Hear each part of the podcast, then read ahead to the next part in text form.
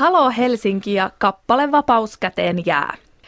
Tämä hitti on yhtyen tuoreelta albumilta Maailmaan tehty meitä varten, joka julkaistiin tämän vuoden helmikuussa. Albumi myi hyvin nopeasti kultaa ja Vapauskäteen jää kappale on soinut radioissa todella tiuhaan. Biisi on myös Aku Louhimiehen kasipalloelokuvan tunnuskappale. Vapauskäteen jää kappaleen ovat säveltäneet yhtyen kitaristi Jere Marttila sekä levyn tuottaja Rauli Eskolin. Sovituksessa näppinsä oli pelissä mukana myös levyn toisella tuottajalla eli Gabi Hakasella. Mutta miksi juuri tästä kappaleesta tuli hitti? Se selvitetään nyt.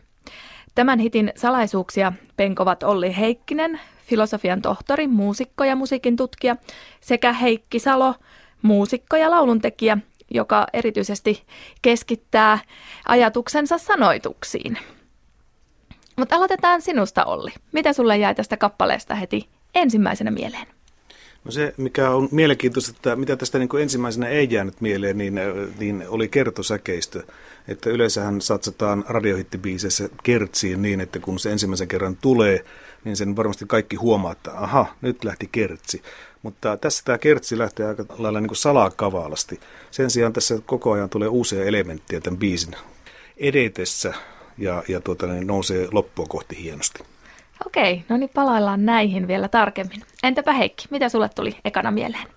Ekaksi mulle tulee tietysti mieleen tämä kertomus et, ja miten se etenee. Siis nainen, joka ajaa autolla ja keskustelee miehensä kanssa puhelimessa ja mitä sitten tapahtuu. Tämä on aika jännä tarina ja aika jännästi kirjoitettu. Mä, mä tykkään Halo Helsingistä ihan sikana. Musta se on todella hieno bändi ja, ja sillä on niin reippaan, reippaan hittihakuinen bändi. Ja soundit on mahtavia ja laulaja on mahtava ja kaikki toimii todella hienosti.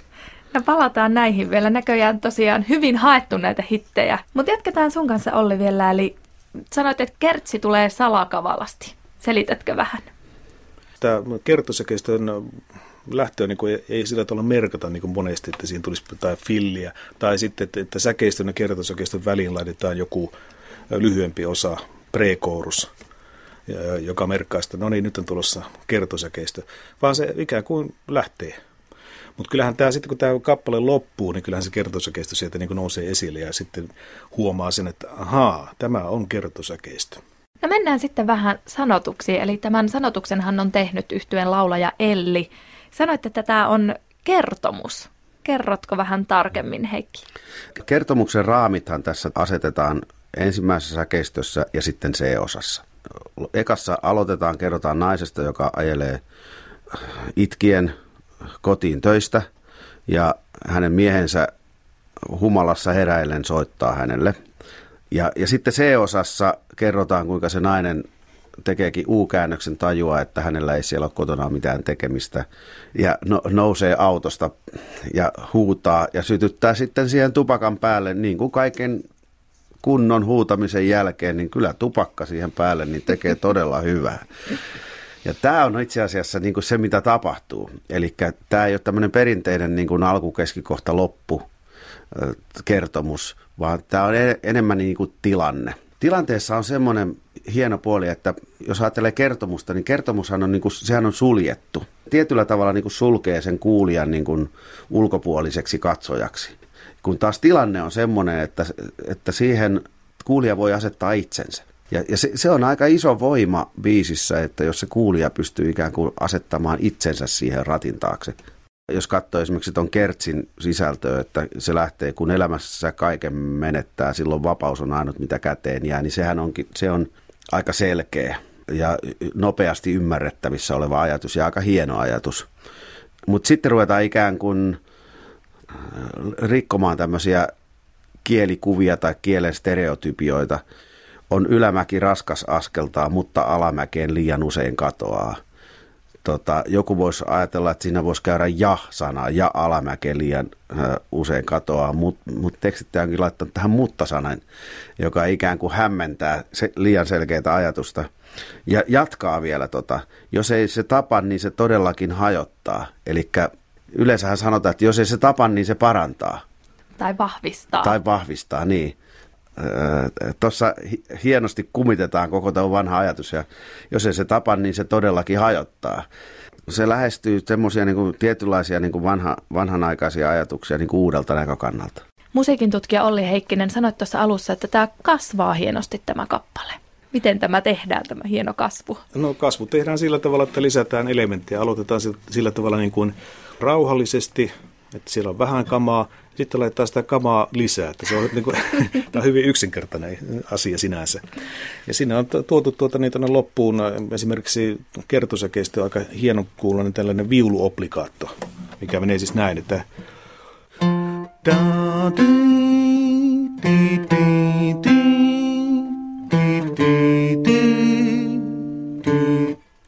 nyt taisi olla väärä rytmitys, mutta sillä ei oikeastaan merkitystä. Merkitystä on sillä, että se on, se hirveän uljaan kuulonen. Että sen takia esimerkiksi Sibelius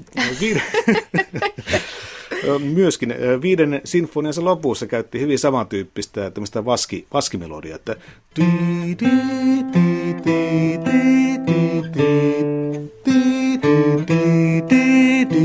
eli, eli mm, tämä oli Sibeliusta. Ja se on uljan kuulonen. Mikä siitä tekee uljan kuulonen? En mä tiedä. Sibeliusta kannattaa siis lainata myös näihin 2000-luvun hittibiiseihin. No kannattaa lainata joo, mutta tekijänoikeudet ovat voimassa, että varovasti, varovasti. Mutta siinä se on hieno, hieno fiilinki tulee siis tuohon koko biisiin. Puhutaan elämästä tai kahdesta elämästä tai useasta elämästä, joka menee niin kuin hunningolle, menee päin seinää.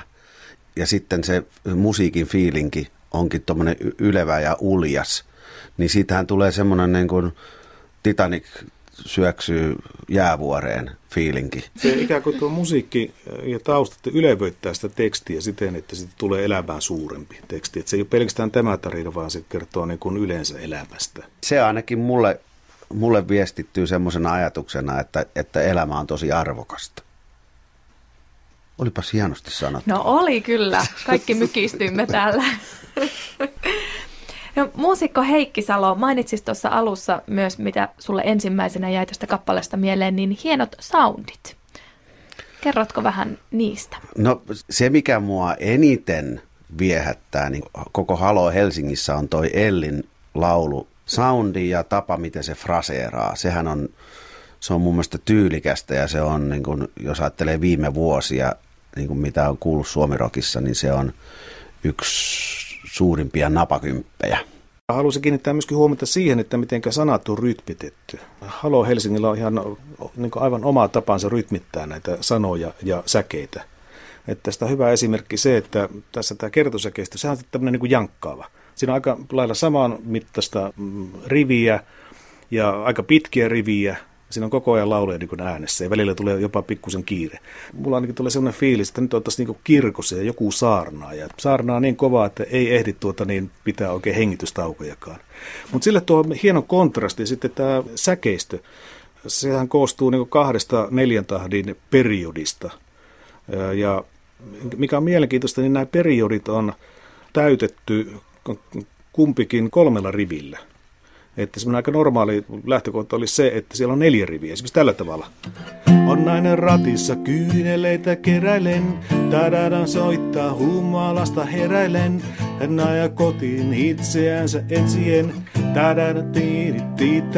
tadadan Just tää olisi säkeistö ja kertosäkeistö on vähän niin kuin samantyyppinen niin se kertosäkeistö ei sitten erottaisi yhtään sitä säkeistöstä. Ja, se, ja jan, tämä jankkaavuus, mikä on tässä kertosäkeistössä tehokeinona, niin se ei tulisi niin hyvin esille. Sen takia, että se onkin tämä, siinä on kolme riviä, ei neljä riviä. Ja vielä sillä tavalla, että ensimmäinen rivi on 13 tavua, se on aika pitkä. Toinen rivi on 16 tavua, se on jo tosi pitkä. Mutta tässä, tässä on tehty aika hieno, hieno ratkaisu. Eli tuota, niin, se ikään kuin tuo toinen rivi, joka on 16-tavuinen, niin se alkaa niin kuin suljettuna, siis puhutaan suljetuista ja avoimista rakenteista. Niin se alkaa, itse asiassa alkaa avoimena, mutta se päättyy niin kuin suljettuna, eli se, että se niin kuin kiinnittyy tavallaan kolmannen tahdin ykköselle. Eli se menee siis meneekin näin. On nainen ratissa kyyneleitä keräillen, työpäivän lopussa mies soittaa humalasta heräillen. Tämä on musta aivan loistava. Sitten tässä on vielä sit sellainen juttu, että tuo toinen säkeistö, niin siellä on toi toinen neljän tahdin periodi, niin siinä onkin sitten ihan erilainen se säärakenne. Tuhon kynsissä on, aikamme sielutaan. Mikä tietysti aina sen vähän vaikeuttaa niin kuin yhteislaulua, jos ajatellaan, että, että tavoitellaan yhteislaulua. Mutta toisaalta se sitten saa panostamaan sen yhteislaulun tuohon kertosäkeistöön. Ja sitten siinä on semmoinen hieno puoli, että, että kun se on epäsäännöllistä noissa A-osissa, niin se tuntuu siltä, että Elli puhuu meille. Että sitä tulee, niinku, se on niinku suorempaa puhetta. Muusikko laulun tekijä Heikki Salo, tämän tekstin kirjoittaja Elli kertoo, että hän ihailee Juisea ja Junnua tämmöisenä tekstien tekijänä, niin näkyykö se jotenkin tässä kappaleessa? Kyllä se muuten näkyy. Jos ajattelee, niin kuin, että mitä, mitä tänäkin keväänä, minkälaisia levyjä on julkaistu, niin aika monella lauluntekijällä tuntuu olevan semmoinen taipumus, että ne tekstittää tajunnan virtaa. Ja tota, mä, mä luulen, että tietty Junnu Vainio ja Juise Leskinen, niin, ja varsinkin Junnu Vainio kuuluu nimenomaan tässä biisissä siinä, että se on kertomus. No miten tässä on vielä C-osa tässä kappaleessa, jossa sitten rämistellään. Onko siinä jotain kiinnostavaa siinä C-osassa? No ylipäätään C-osassa nykypäivän radiohiteissä on, on se mielenkiintoinen juttu, että C-osa on ikään kuin tehnyt comebackin. Jee! Eli siis tarkoittaa C-osalla on siis sellaista osaa, mikä tulee toisen kertosäkeistön jälkeen, ja joka on vasiten siihen niin kuin sävelletty, että siinä tulee uutta, uutta melodiaa ja uutta tekstiä se on lauluntekijälle, tekstintekijälle varsinkin, niin se on hyvä paikka laittaa sinne se kaikkein tärkein high point. Jos ajattelee mitä tuon tekstin sisältöä, mitä tuossa C-osassa tapahtuu, niin siinähän tapahtuu se kaikista tärkein asia, eli että siinä tapahtuu elämänmuutos. U-käännös tapahtuu U, siinä. Niin. Mm. Tässähän C-osa, se ensinnäkin moduloi F-duurista C-duuriin, ja sitten siihen tulee tuplakomppi, ja muutenkin se on semmoista rämistelyä positiivisessa mielessä. Saisiko jonkun pienen demonstraation tästä moduloinnista? Tai niin. rämistelystä. Rämistelystä, no nyt tulee akustiskitara rämistely. Eli kun säkeistö ja kierrätyssäkeistö menee F-duurista. Mä vähän nopeutan tempoa. Niin toi C-osa lähteekin niin kuin C-duurin kolmen asteen soinnusta.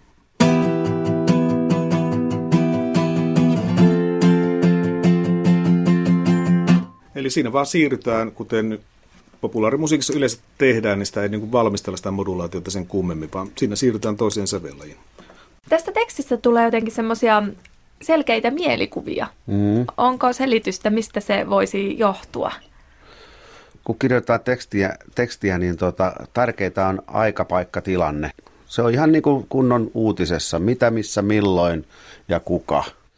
Tähän lähtee, kato heti suoraan on nainen ratissa ja kyyneleitä keräilen. Eli siinä tulee heti, e- ekassa rivissä tulee heti kolme informaatiota. Taikka sen on nainen, joka ajaa autoa ja itkee. Hyvin pienessä tilassa kerrotaan hyvin paljon ja se, sillä tavalla, että se on niin näennäisen rentoa maalailua, mutta itse asiassa jokainen sana on todella tarkkaan mietitty. Ja tämmöisistä asioista tulee ne mielikuvat, jotka sitten nappaa kuulijan kyytiin. Otetaan loppuun yhteenveto ja hittipotentiaaliprosentit. Olemme täällä analysoineet Halo Helsinki yhtyen kappaletta Vapaus käteen jää. Mikä olisi tämän biisin hitin kaava? Filosofian tohtori, musiikin tutkija Olli Heikkinen. Hienoja tämmöisiä melodisia pikkukoukkuja sitten tämmöinen sinänsä radiosoitto hitille standardi rakenne, mutta pikkusen eri tavalla toteutettuna, eri tavalla painotettuna, ei niin kertosäkeistä keskeisesti. Entäpä sitten muusikko, lauluntekijä Heikki Salo? Muu, vetoa tässä se, että tämä on jotenkin kauhean koskettava biisi ja tämä koskettaa varmaan a- aika monia ihmisiä. Ja sitten taas toisaalta mua koskettaa se, että lopputulemana tässä traagisessa tapahtumassa on kuitenkin tietynlainen semmoinen elämän arvostus ja elämän arvo, joka tulee sitä tekstistä, mutta myöskin sovituksista, niistä melodioista. Ja sitten muuhun vaikuttaa tietysti koko ton bändin soundi ja Ellin soundi ja, ja sitten, että se on puhetta ihmiselle. No siinä tulikin jo aika monta. Olisi voinut vieläkin tulla, mutta mennään nyt näillä. No otetaan sitten vielä hittipotentiaaliprosentit, eli jos kuulisi kappaleen ihka ensimmäistä kertaa, niin kuinka suurta hittipotentiaalia kappaleella näkisi? Nollasta sataan prosentteja siis Olli. 96. Aika korkeat, entäpä, Kyllä, kyllä. entäpä Heikki? 97 oli mulla täällä kirjoitettuna paperi, että me ollaan Ollin kanssa aika samaa mieltä tällä kertaa. Tällä kertaa.